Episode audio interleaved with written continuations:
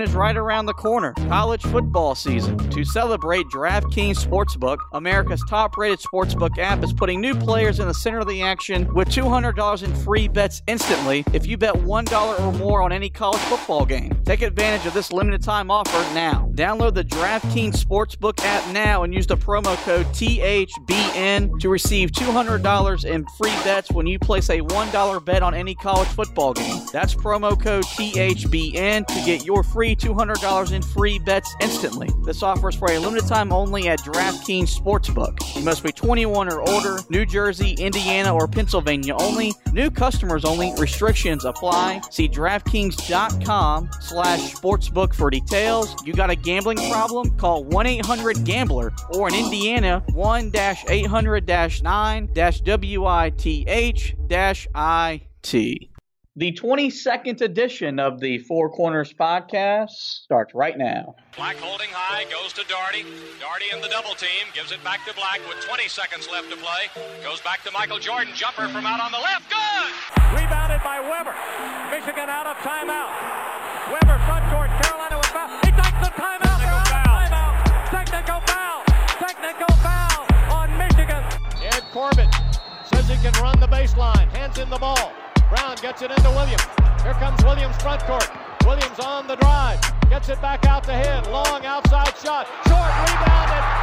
May. It's over. Carolina has won the national championship. 89-72. And how about them Tar Heels? They are the national champions. Matthews off the mark, and this year the confetti is going to fall for North Carolina. They're not going to be denied this time. Hello and welcome to another edition of the Four Corners podcast. We are powered by Carolina Electrical Services. It's been a little over a week or so since, since we were last with you. We got a lot to get to today. Hubert Davis talked with the media yesterday. We have takeaways from that press conference. Um, the ACC, the Big 12, the, the Big 12, and the Pac 12, they have formed an alliance. We're going to dive in a little bit on that. And a lot of notes to get to, some important notes revolving Carolina basketball on and off the court as well. But before we get to all that, we start with the pod thought of the day and some foreshadowing, which we'll talk about Joel Berry in a little bit. We go back, we go to Joel Berry, who once said, uh, don't ever let somebody tell you you can't do something. And if you're being overlooked, just use it as motivation. Continue to push. You've got to believe in yourself and believe in what you can do. Some inspirational words from the former Final Four most outstanding player when he led Carolina to the national championship back in 2017. As I said, we'll talk about Joel Berry in a little bit later in the show. But as I mentioned, Hubert Davis met with the media yesterday, and I believe that was the first time he has met directly with the media since he was introduced as the head coach of the Tar Heels. Yep. He's done some interviews in some different formats, podcast, what have you, but he hasn't directly spoken with the with the local media. He has broken some news in some of those meetings. Yeah. though. He has uh, he has not been shy. Um, and he talked for about 30 some odd minutes yesterday, and he covered a lot of different topics. We're going to hit on really what I thought was the, the biggest takeaways from, yesterday, from yesterday's press conference. And uh, we'll start with the transfers. Um, you know, we got three guys transferring in Justin McKoy, Brady Manek. Brady Manek, by the way, his new merch line is dropping this Friday. Dude, I can't wait to get some of the hippest gear out there. And- Brady Manek is definitely a guy that has some style. I'm I'm telling you, if he comes out and he balls, there's going to be some Brady Manek merch on the Four Corners Dude, podcast. who would not want modern day Larry Bird merch on the spot? I'm Um, going to be honest. I, I am excited for that. and of course Dawson Garcia. So there was a lot of talk around those three guys, how they acclimated since they've joined the program. And I think Hubert Davis, if you we don't have any audio, we're just, we're just reacting to what he said. They've all three acclimated really well, as he mentioned when they committed upon being recruited as transfers. They felt like Carolina guys from the beginning. They felt like they were a part of it. They they belonged here, and that they're natural fits with Carolina. But he did, you know, go into into uh, some particulars, especially Justin McKoy, and I think, and maybe you just maybe maybe you've been more open to this. I know for me, I've I've thought all along Justin McKoy's a small forward. That's it. He's going to play the three. But Hubert Davis was pretty blatant. There will be lineups and situations and scenarios where he's our power forward on the court. And I found that very interesting. He's got the size to be able to compete and play down there, especially as a defender. That's the main reason why he you're going to see him at the four spot more. It won't be more offense, be more of Carolina using him in a defensive lineup. But I thought that was very interesting, and I think it just proves how adamant Hubert Davis is is about having roster and player flexibility throughout his entire lineup. I mean, he was, you know, when he was at Virginia, he played a little bit of four, um, or was scheduled to play a little bit of four. So I, it makes it makes some sense. I think the the biggest positive to take away from that is that there is flexibility with them. Uh, clearly, with him being talked about as moving back and forth between those two positions, he's got a role on the team. Like this isn't a guy that they're not liking what they're seeing from him or whatever. I know that a lot of people looked at him and compared him to the other two guys that Carolina brought in and said, "Well, this this really isn't all that great of a of a get for Carolina." But again, he was a guy that came out of, of high school, was relatively highly rated. Um, just really didn't, I guess, work out the way he probably wanted to at Virginia, and the second stop could be much more successful for him. But that's the that's the biggest takeaway for me out of that is that he's got the ability to play multiple positions, and I think you're going to see that a lot when it comes to most of the guys that are on this roster, and especially in years moving forward, you're going to see guys that can play two or three positions on the floor. That's just that's going to be part of what Carolina is going to be with an offense with an offensive scheme mainly. Uh, that is going to stretch the floor. You're going to see guys that will fit in in different spots where normally in the past you would have said they probably wouldn't played. Yeah, and I, I think it's as I, I've said all along, I was a big believer in the way we played under Roy Williams, and I think there's a lot of aspects to the way we played under him. We've you've got to continue, but that's where basketball is now. If, if you have guys that can only play one position, your value you're, you're not as valued as you used to be in in years past. A lot of talk about Dawson Garcia, and I know coming in, especially you know for Tar Heel fans, we're excited So what he can you're so excited you almost not Yeah. at all. what he can do scoring the ball and how he's going to help space the floor. Hubert Davis said we're going to be surprised at how good he can defend, and I think that's something that is really important for this team. I think, I think Carolina is going to be much more committed defensively. I think they'll be better coached defensively. I think they'll be more bought in individually on the defensive end of the court. And he's going to bring a shot blocking element to this team that I think this team desperately needs. Armando Bacot has a lot of size, but I don't think anyone views as uh, views Mondo as a guy that can that that is going to protect the rim at all costs. It also helps that now with Dawson Garcia, maybe Armando Bacot can be a little bit more challenging of plays at the rim because there is some depth behind him now, whereas in April there wasn't. But there's a lot of talk and hype around Dawson Garcia. I think there is a scenario where he is a starter when this season begins with Armando Bacot in the lineup as well. But some good things we're supposed to see from Garcia on the offensive end of the court, but especially on the defensive end as well. The, the other thing, I mean, you mentioned that he's going to bring some rim protection, and I mean, he may. I mean, you look at his numbers from last year; they're not great. I mean, only half a block a game. It's more you- you're going to see a guy that can defend. You talk about position versatility. He's a guy that's going to be able to defend multiple positions on the floor. Mainly, this is what you're looking at.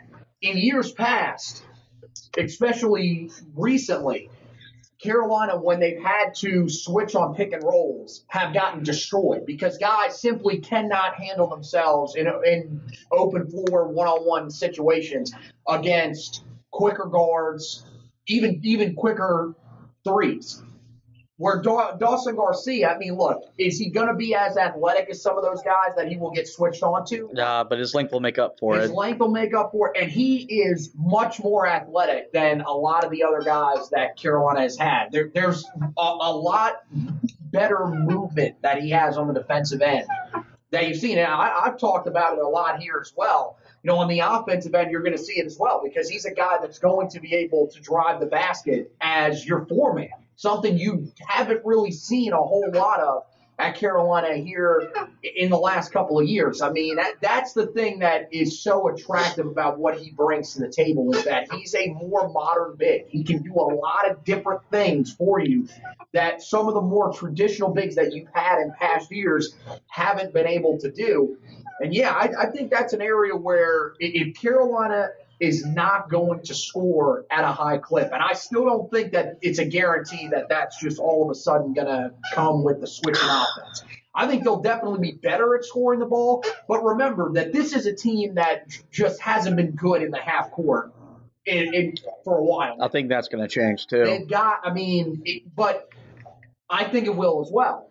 But it's also probably going to come with some time. It's it's not going to be immediate this is not going to be a team in the first month of the season where they're going to automatically be a, a completely new team. I, I, I, just don't think that's what's going to happen. Maybe you think differently, but I think w- what I'm trying to say is there will be moments this season where they will need to lean on this on their defense to win them games. I feel like with a more versatile guy like Garcia, a more versatile guy like Brady you, that can help you in certain situations. One thing I'll Manek before we move on to the next topic, he mentioned, you know, of guys six seven or taller, he made the most threes in the history of the Big 12. We are going to see Brady Manek actually coming off ball screens, receiving the ball, and getting into his offensive repertoire. And that way, he's not going to be just a spot shooter like he was used at primarily at Oklahoma. A big thing that I took away from this press conference, and a lot of, and there was a lot of questions directed towards this, was the staff. And I think this staff has proven itself on the recruiting front that they can relate to the, the current kids in the recruiting, whether they're in high school or the transfer portal. But as much as as much as important as recruiting is, and look, it's very important. You got to win basketball games at Carolina. That's what we care about. And you know the the, the staff of Sean May, Jeff Lebo, Brad Frederick, Jackie Manuel, and Pat Sullivan. It's a good staff. It may turn out to be a great staff off the top, it's not a sexy staff like we had under Roy Williams. He really dived into the roles for these guys. And for Sean May, Jeff Lebo, and Brad Frederick, of course, they're your assistants. So they're going to be responsible for scouting opponents throughout the season. He didn't really go into what that's going to look like for Carolina under Roy Williams. They all were assigned games that they, of course, had to scout. And they're going to be, of course, the lead recruiters because they're the only ones allowed to recruit. Jackie Manuel, his his role, um, he was what Sean May was doing last year before Sean May was able to get onto the court. He's going to be pretty much running the program off the court, keeping in touch with former players, getting them here, stuff like that. He is allowed to work out with players but it cannot be in a sanctioned practice. So if a guy wants to go get in the gym, Jackie Manuel can go get in the gym with them and work on their game. But to, due to NCAA rules, it cannot be during their allotted practice time. Pat Sullivan, we know why Pat Sullivan's here. Player development, that relationship with the NBA. He's going to the least shocking of all. He he in a lot of ways, and we we hit on this when he got hired. He was probably the best hire Hubert Davis made in terms of bringing in a guy with the, in the NBA model. You're wanting to play a more NBA style game, but it's really more about helping you have that relationship too. He's been in the NBA for 18 years. He knows everything about the league. He knows everyone in the league. Excuse me, you need to know. And I just think he's going to be really beneficial for this staff because, and I and you know, and I'll, we'll touch on this as well. Since CB McGrath left in my opinion, Carolina's player development wasn't at the level it needed to be for this program to compete to win ACC championships, to make Final Fours, and cut down the nets in April. Maybe that was wrong, but I, you know, I think I think we're about to find out because he is. If you listen to Hubert Davis, he is all in on player development, player development, player development, and that starts and ends with Pat Sullivan. I mean, when was the last time that Carolina had a guy that was drafted outside of Cam Johnson that wasn't a one and done? Man. Uh, it's been a while. It's probably been since CB was on the staff. I mean, seriously, like Cam Johnson was the only guy that didn't fit that moniker. Everybody else, if you go back and look, since I can remember, that's been drafted has been a one and done guy. So that's the area that you're really hoping that Pat Sullivan can improve this team in is that I mean you go back and look at some of the historic drafts that the Tar Heels have had. John Henson, Tyler Zeller, Kendall Marshall, all those guys go. All those guys were multiple year players. The reason they made it to the NBA was because they were developed right to be first round NBA draft picks. That's the point that you're trying to get to with Pat Sullivan. And this is the thing about bringing him in is that it's great for the players that are already on campus. It's also really big in recruiting for your guys to be able to go onto the recruiting trail and say, look, we've got a guy that's been in the league 18 years and has helped to develop NBA players. Like he's developed guys that are already in the league.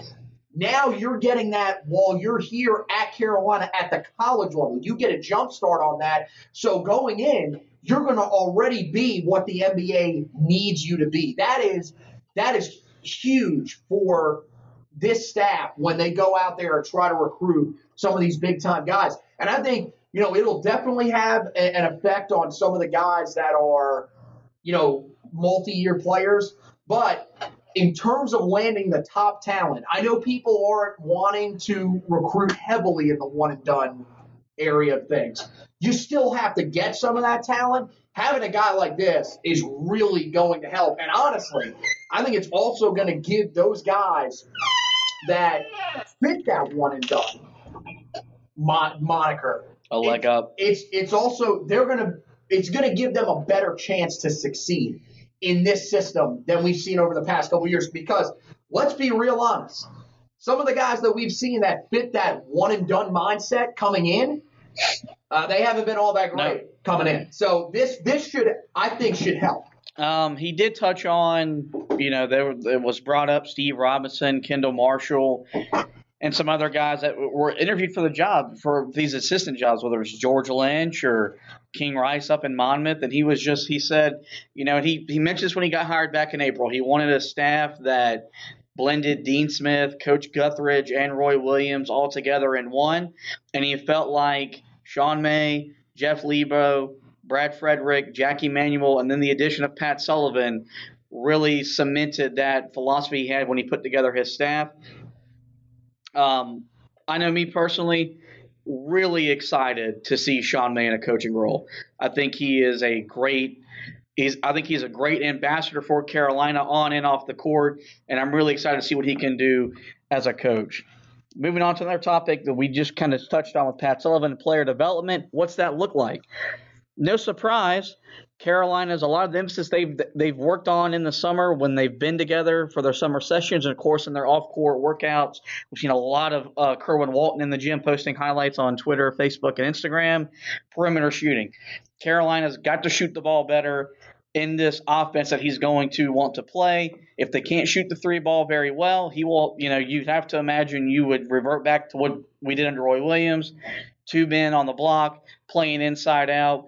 You can still win basketball games that way, but he wants to play the way the game's being played now. So I think you got to get you got to get the guys around Kerwin Walton to shoot the ball better. Caleb Love, R.J. Davis specifically, if they can get above that 35% mark from behind the three point line, it's just gonna it's gonna open up this offense so many more in so many more ways. You're adding, of course, Brady Manek, a career 38% three point shooter from the four spot. You're going to see Armando Bacot shooting threes. It's it's a it's a part of the offense. They are encouraging him to take three point shots. Um, of course, now if it proves to be ineffective, then they may have to revert back to having him play other eh, you know the way he used to. But that's that's going to be something that we got to get used to as Tar Heel fans. Is that pretty much any guy on the floor is going to have the green light to shoot the three point shot. And it's something that uh, I know for me, I'm going to have to adjust to because there's certain guys that are on this roster last year I yelled at when they shot a three pointer. But I do think this team is going to be much more improved shooting the basketball because they've worked on that a ton in this offseason, limiting turnovers. I think that comes with the maturity of this roster. Carolina was so young last year. It was one of the youngest teams we've ever seen in our time watching Carolina basketball under Roy Williams. But you know, some of some of the turnovers they made last year wasn't because they were inexperienced; they were just dumb. It was it was just a lack of awareness, lack of basketball IQ. And then, as we you know we've touched on, he wants this roster to be more versatile in all aspects of the game. You want to play two point guards, but that means you may have a smaller point guard defending a bigger two guard, or you get switched off a pick and roll. You got a point guard on a small forward. I think Carol. I think we're so focused on Carolina's versatility offensively, but I think it applies defensively. He wants to have his guys that can defend multiple positions. He said Justin McKoy can defend the can defend the two through four spots as a guy that we're going to play as a small forward or power forward. To me, that's invaluable. Um, you can see Brady Manek sometimes.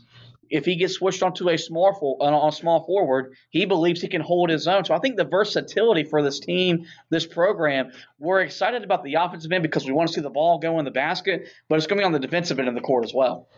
I mean, it's got to be. I mean, you, you talk I was talking a little bit earlier about you know guys struggling off of switches, and that's something that we've been struggling for the last few years. They've just simply got to be better at. It's all aspects though, like the communication on the switch. I think, and Roy Williams harped on this last year. They didn't talk enough. And, oh, no doubt. And so much about no it doubt. is barking at your guy, Right. "Hey, I'm here," and knowing what to do. So it's is it skill? Yes, but it's also communication, in my opinion. Well, too. and, here's the other thing: is that one of the the, the best aspects of the team back in 17 was Theo Pinson and how versatile he was and how many different positions he could take away if you needed him to. yeah. pretty much you could match him up against the best player two through four, and he would be able to handle his own against that player. That's the type of players that you're wanting to see more of in the program because we haven't seen that guy. Yeah. We thought Leaky Black was going to be that guy. He's been good, but he hasn't been at that level. That's what they're looking for guys that if you need them, if they get put in tough situations and have no choice but to defend a guy straight up, they don't look lost because there were times where guys simply looked lost. As you're mentioning, communication's a big part of that. That's something that I think has to be a really big focus of this staff. And Hubert Davis should know that. I think he does know that because he was on the staff the last few years. It was also pretty telling last year in empty gyms. If if you know in the NFL and the NBA and stuff, you could hear you could hear the players talking one and forth and back and forth. There were a lot of games last year where Carolina you couldn't hear them, and Roy Williams expressed that in the press conferences. He's like, "If I can't hear it, then I know you at home can't mean, hear it." seriously, you, dude. Uh, when you go to the local YMCA, there should not be more communication between the pickup teams than the group that's out there. Like these guys are around each other. Now I know they weren't around each other all summer last year. Part of that, that that probably played a little bit of a factor. It would be naive to not think that not being able to practice like you normally did over the summer and do everything that you normally do to build camaraderie and everything like that did it play a role in why you weren't able to communicate as well but at the same time i mean you're right there were times where you just they they looked there there was Yeah, I've got.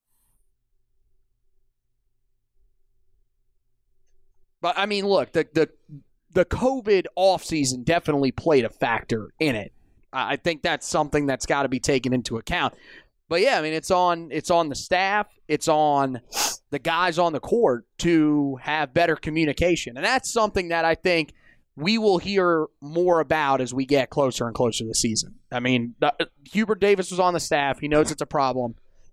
They're going to address it. Yeah, I, I trust that too. One last thing before we move on to the Big Ten Pac 12 alliance with the ACC.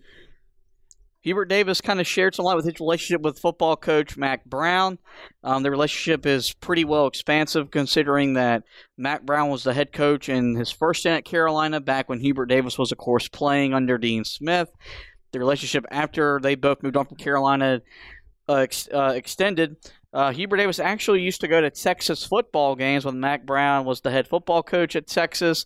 When Hubert Davis played for the Dallas Mavericks, said he always had two tickets for him and his wife whenever he wanted to go, and he spent a lot of Saturdays, he said, in Austin, Texas, supporting the Longhorns. But he kind of dove in on the coaching aspect side of things, and he mentioned a conversation they had back when he got hired, when he addressed the football team that day back in April, and about the way Mack Brown is practicing his team and conditioning his team. Mack Brown uses practice to condition his players. When they run, If they run after practice, it's not to get them in better shape. It's because it's a form of punishment. They had a bad day or whatever, and it's something that Hubert Davis has adopted. Is saying that uh, we're going to run enough in practice where you're going to be in game shape. So if I have to run you after practice, you got to do a 33 or something like that. It's because you haven't done your job as an as an individual, and of course as a team. He did reference that they haven't had to do one of those such things just yet.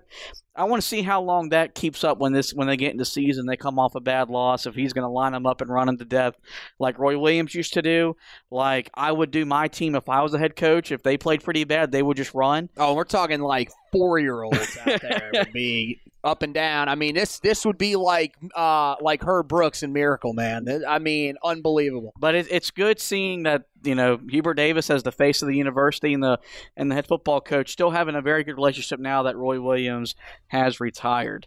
Moving on to the back, the ACC Big Ten Pac 12 alliance. That was announced yesterday. Yeah, I, I, something tells me they may only go with the alliance yes, instead of yeah, that mouthful that you just read off. We, we got to get something going for this. Um, so, some notes about it. The reason why these three conferences have joined was to stabilize a, viol- a volatile environment in college athletics. Course, that is because of the SEC with Texas and Oklahoma leaving the Big 12 to the SEC. You've had name, image, and likeness come up this year. Just a big summer in college athletics.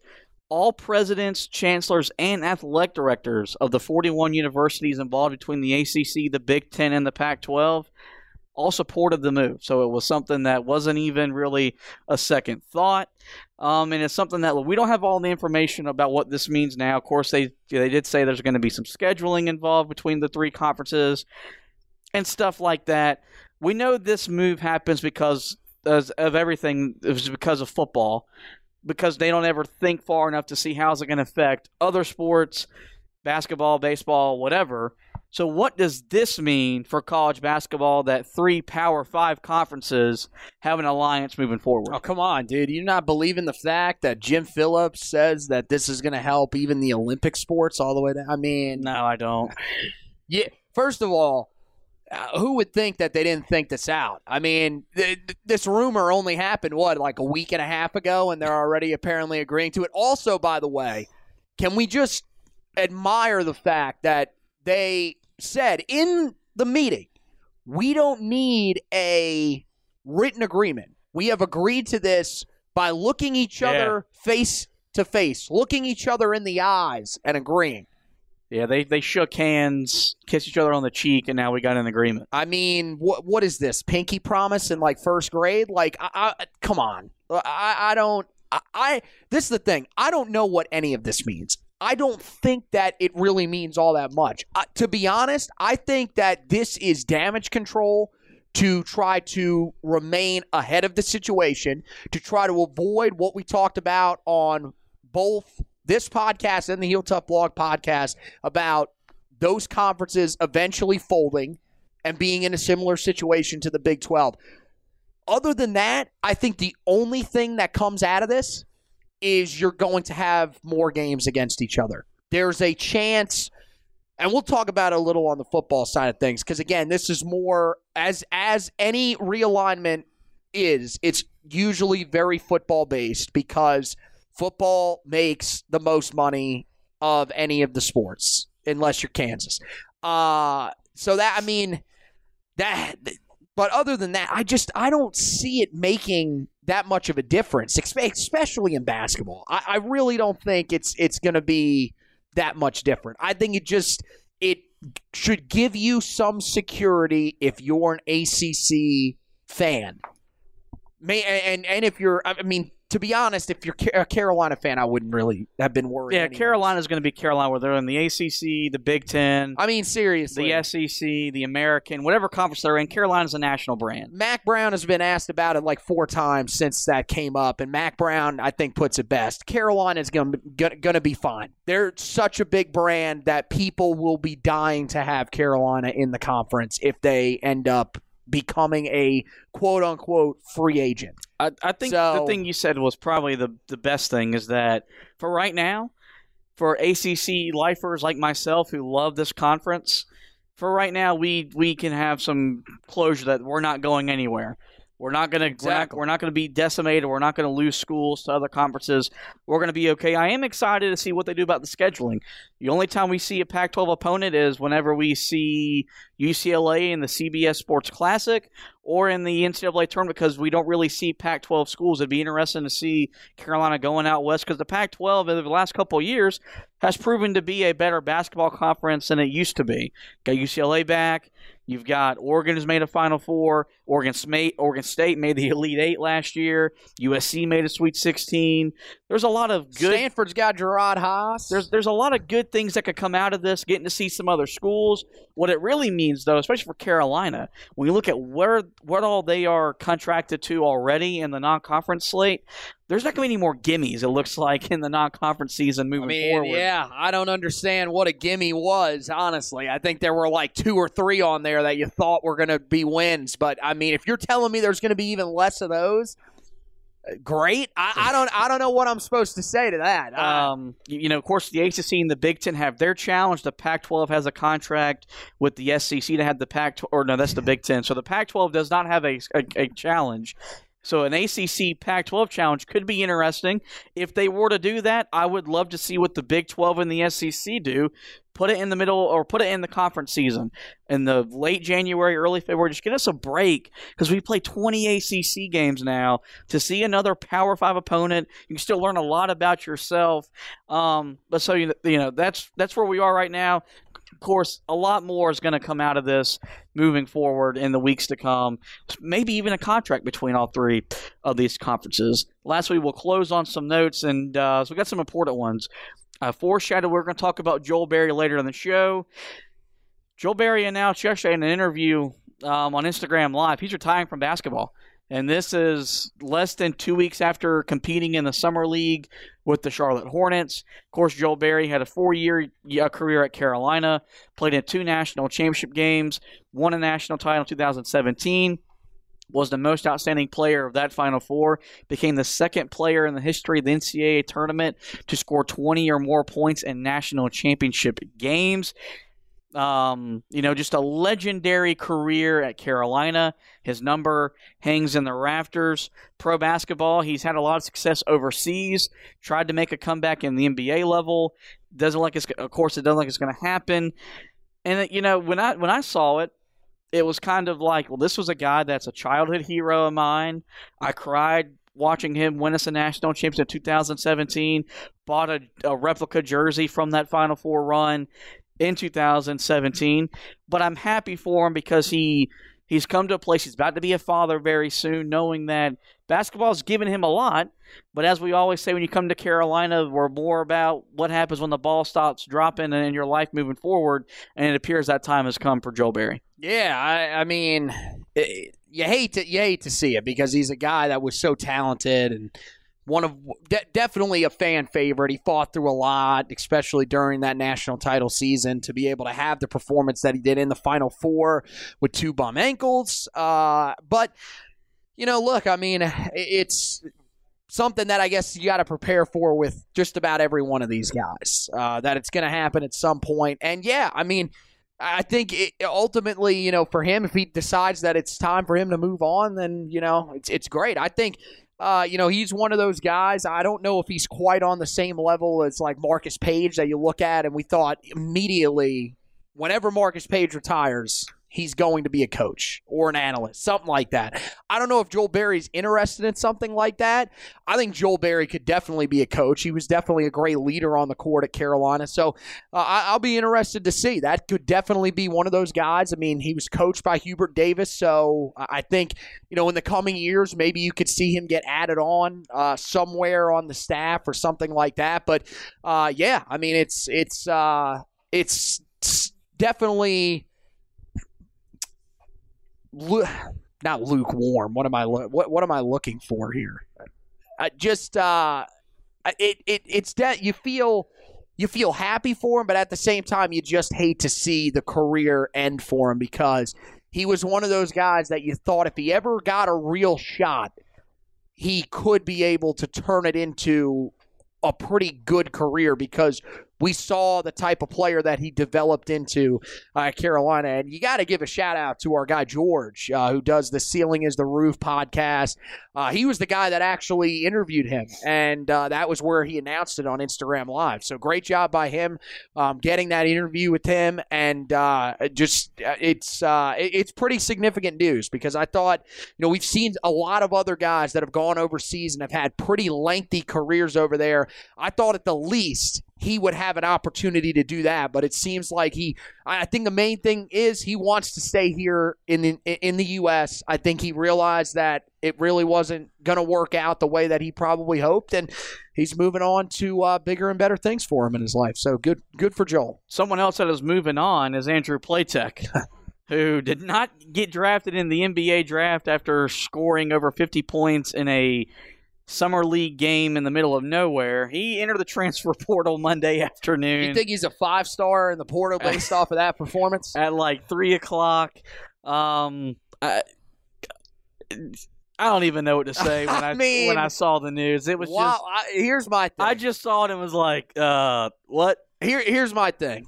There are four notes that you've put on here. This easily could be could be fourth on this list or third. I, I mean, look, man. Wherever the, he the goes, reaction from I'm- Carolina fans was just great. You got the people that were thankful for all you did for Carolina. We'll support you wherever you go, and then you got the other end of the spectrum. Scrub, can't believe you played meaningful minutes. You started ACC games for us. yeah, I don't really get that part. Of it, It was Like, it was what- just what- the end of the spectrum. What are we taking a shot at this dude for? Like, if he's going and transferring, I mean, I, I, the thing that baffles me about this is I didn't think if you were in the NBA draft, you could enter the transfer portal. I, what, what, what's, what's with the rules here? He I'm is- not understanding this.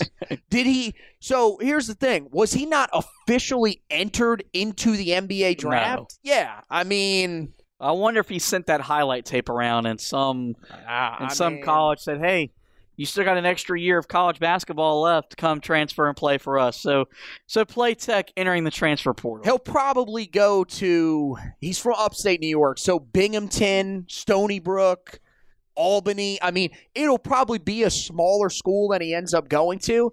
But I, I, I'm. What are you wishing ill will on the dude for? Like, I- to be honest with you, he's he was a hardworking dude. He just wasn't all that talented. I mean, that was it.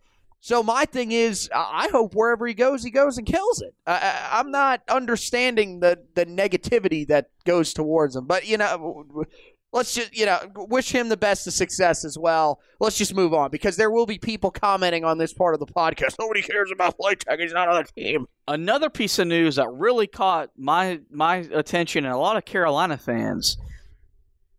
Steve, coach your buns off. Robinson is not retiring from being an assistant coach. By the way, nobody is going to get that reference. You, you are the only person that calls him that. If you way. don't watch Roy Williams press conferences, then then you don't get it. That's what he called him after he coached a game. It was either at Clemson or at Boston College. Roy Williams had a dizzy spell. I think that was Boston. I think that was BC. He said he coached his buns off, led the team to a victory. Um, you know, we all thought when he wasn't retained by Hubert Davis, it was more the fact that he didn't want to be retained and, and was retiring.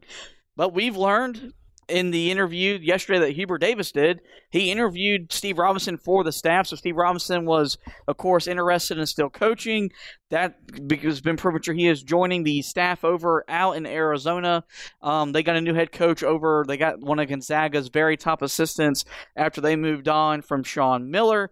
Um, so happy for Steve Robinson. Got some warm weather out there in the desert. Could be a big part of helping rebuild that Arizona program back into a national contender. Dude, he's going to be rocking them shorts a lot more often Yeah. out there. A- Am I the only one that I'm going to be honest? When I saw this, I was a little, I was a little angry. I, I was not going I to lie. was I was just not kind at Steve. I don't like. Look, we talked about the staff. Oh, I would much ago. rather have. I would- eh, and look, I think, or, or I think Hubert Davis put together a quality staff, but I'd feel a heck of a lot better about that staff if Steve Robinson was sitting beside him on that bench. I, I'm not getting it. I, honestly, like if this dude still wanted to coach, I mean, what more do you need? I mean, you could say, well, he didn't play at Carolina. He wasn't a guy that was under Dean. Whatever. You, you could, but he was. But. Steve Robinson is Carolina in, in I as many ways as Seriously. I mean, he was Roy Williams' top assistant for how long after Joe Holladay left? And he was a part of his staff. I mean, he Steve was a, an original member of his staff when he was a head coach at Kansas, right? Yes. Yes. I I mean, what I don't understand what more you would need. That that one, look, I haven't had a lot many issues at all with what Hubert Davis has done. When I saw that report yesterday, that I, I got to admit, that left me a little baffled and, and a little bit angry. Um, speaking of Roy Williams, uh, they're putting a golf together, a golf tournament together to honor him and all the things he's done for Carolina. Um, he's getting his own retirement tour in a lot of ways. He just didn't publicize it like Coach K is over at Duke. It's going to be October 25th and 26th at the Eagle Point Golf Club down in Wilmington, North Carolina. UNC will host ten other will host nine other schools that be in Georgia, Houston, Indiana, Iowa, Louisville, Michigan State, NC State, UNC Wilmington, and Vanderbilt. So a neat thing. Didn't realize I was I was reading the press release. Roy Williams has donated a lot of money to Carolina, whether it to be athletics, academic scholarships funds. He's donated a lot of money to the to the golf program and has been a big part of Carolina becoming a national golfing brand at the college level, which isn't a surprise if you know Roy Williams. He loves golf because it is. It, Yeah, I was gonna say that's that may not be quite as stunning. so, um, but really neat to see this going on. And is it bad that I'm disappointed that North Carolina A&T is not playing in this tournament? So I could see 34 year old freshman J.R. Smith out there on the. Hey, I'd much rather them be there than NC State, but I guess Roy Williams wanted his school to beat State one more time as he's entering Yeah, I have a feeling they're not going to stand much of a chance in this tournament. entering retirement. Well, that's going to wrap up this edition of the Four Corners podcast. Before we let you go, get you guys to the website heeltoughblog.com where it's uh, we're right around the corner from football season. Next week is when Carolina opens up that season at Virginia Tech. So we are getting you ready for football season. We have done every position preview on the blog and podcast format. We've given you our bold predictions, and that's right. You can go read mine that doesn't have Carolina in the ACC championship game. Way to I- spoil it. and Come I on. explain it. So we got bold predictions, breakout players, all a lot of football content up on the website. Uh, with basketball, we had the press conference takeaways. I did a little bit more in depth article on that. Uh, with practice just over a little bit over a month away, we will be getting ready for basketball season shortly. Podcast side of things, we want you guys to rate, review, and ultimately subscribe to the podcast. You can find us everywhere. We're on the Basketball Podcast Network. We're through Megaphone, but we're on Spotify, TuneIn, Google Podcasts, Apple Podcasts, iHeartRadio. You name the podcast provider, the Four Corners Podcast is on it. Uh, rate, you know, rate me as the host, rate Anthony as the host. But we want you guys to subscribe. That way, you get every great uh, podcast that we do right there in your podcast library. Well, that's going to wrap up this edition of the Four Corners Podcast. I want to thank you guys for listening. I want to thank Anthony for hosting. And as always, go Tar Heels.